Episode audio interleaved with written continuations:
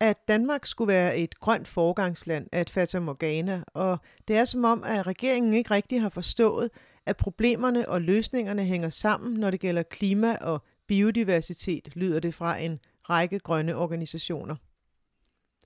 Du lytter til artiklen Vi er milevidt fra den grønne føretrøje fra Natur og Miljø september 2023. Artiklen er en del af et tema om, hvordan vi får mere vild natur i Danmark. Hvis du vil høre eller læse de øvrige artikler i temaet, så find dem på hjemmesiden. Artiklen er skrevet og læst op af mig. Mit navn er Maja Plesner. Mange af os har troet det, at vi ligger i top, når det gælder grøn omstilling. Vi var jo nogle af de første, der genbrugte glas og dåser og tog økologien til os. Daværende klimaminister Dan Jørgensen sagde det så sent som i efteråret, at Danmark er et grønt foregangsland. Men spørger man de grønne organisationer, er det en myte. Når det gælder at passe på naturen, er vi i dag milevidt fra den grønne føretrøje. På flere områder skraber vi lige frem bunden. Maria Rømert Gerding, der er præsident i Danmarks Naturfredningsforening, siger det sådan her. Den danske natur har det virkelig skidt, både på land og i havet. En mangfoldig og rig natur er afgørende for alt liv på jorden, også for vores eget. Det bør derfor stå øverst på politikernes liste at prioritere at redde og genoprette vores natur. EU har sammenlignet medlemslandenes andel af såkaldte Natura 2000-områder på land. Her ligger Danmark nummer chok med under 10 procent. I Holland, der arealmæssigt er på størrelse med Danmark, men har tre gange så mange indbyggere, er det 15 procent. Og topscoren Slovenien, der er halvt så stort som Danmark, har hele 38 procent Natur 2000 beskyttet natur. Ikke bare naturens udbredelse, men også naturens kvalitet er helt ekstremt ringe i Danmark – den seneste danske rapportering til EU angiver, at hele 95 procent af vores EU-beskyttede naturtyper er i ugunstig eller stærkt ugunstig tilstand. I hele tal svarer det til 57 ud af 60 naturtyper.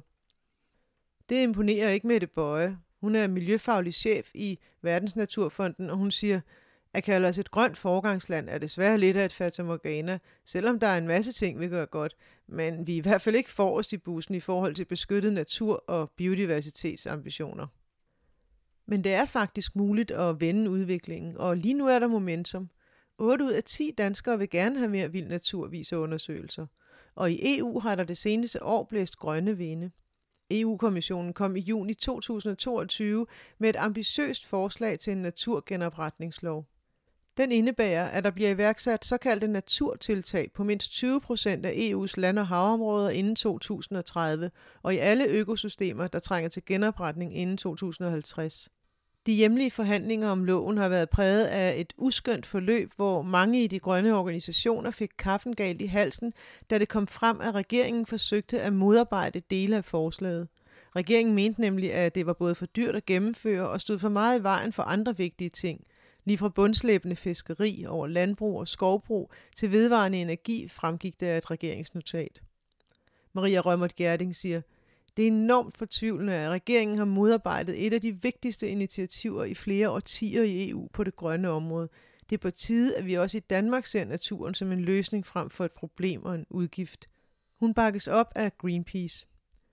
Vi står både i en klimakrise og en biodiversitetskrise, og både problemerne og løsningerne hænger tæt sammen, lyder det fra Christine Klemen, kampagneleder for Landbrug og Skov i Greenpeace. Hun fortsætter, det er som om, at regeringen ikke rigtig har forstået det, og de er helt blinde over for, at hvis vi skal have en fødevareproduktion i Danmark på sigt, så er vi simpelthen nødt til at genoprette naturen. Den 20. juni blev en udvandet udgave af EU's naturgenopretningslov lige akkurat vedtaget af EU's ministerråd, og 12. juli blev loven stemt igennem i EU-parlamentet med et meget snævert flertal. Nu mangler loven blandt andet at blive forhandlet færdig i EU-kommissionen, og forventningen er, at den først vil være på plads i løbet af 2024. Herefter er det op til medlemslandene at lave nationale planer. Maria Rømert Gerding håber på det bedste, men hun er skeptisk. Det er naturligvis positivt, at loven er blevet stemt igennem. Den er epokegørende for naturen i Europa, fordi den sætter bindende og tidsfastsatte mål for naturgenopretningen og ser det som løsninger på vores selvskabte problemer, særligt klimaforandringerne. Men hvad de mange vedtagende ændringsforslag konkret kommer til at betyde, det ved vi ikke. Og vi kommer heller ikke udenom, at også Danmark undervejs modarbejdede ambitionsniveauet i en virkelig vigtig grøn lov. Og det er ikke det eneste eksempel på, at regeringen måske ikke er så grøn, som den gerne vil give udtryk for. Miljøministeren nægtede også at stemme for nye EU-krav, der skulle beskytte havmiljøet. Og regeringen stridede mod EU-kommissionens hensigt om at stoppe bundtrål i beskyttede havnaturområder. Ligesom den modarbejder tiltag, der skal mindske afbrænding af biomasse i energisektoren. Alligevel bliver Danmark gentagende gange omtalt som grønt. Sidste år blev Danmark for anden gang udnævnt som verdens mest bæredygtige land i Environmental Performance Index, som de amerikanske universiteter Yale og Columbia står bag. Men den grønne førerposition mener direktør for Rådet for Grøn Omstilling, Bjarke Møller, ikke, at Danmark kan forsvare.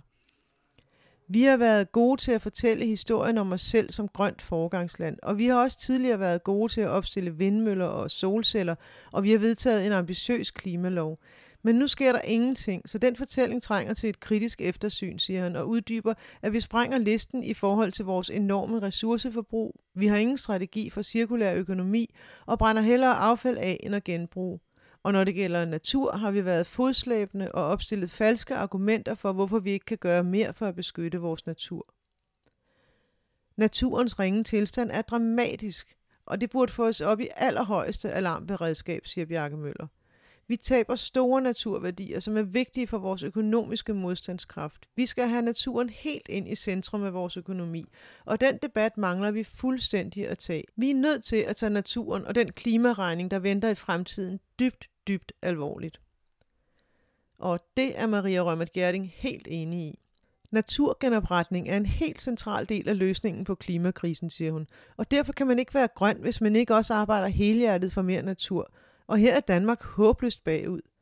Nu venter vi spændt og med høje forventninger på, hvordan regeringen vil arbejde for mere dansk natur og vedtage den danske naturlov, som de har lovet i regeringsgrundlaget.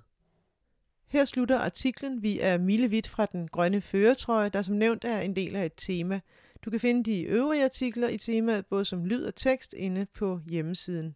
Tak fordi du lyttede med.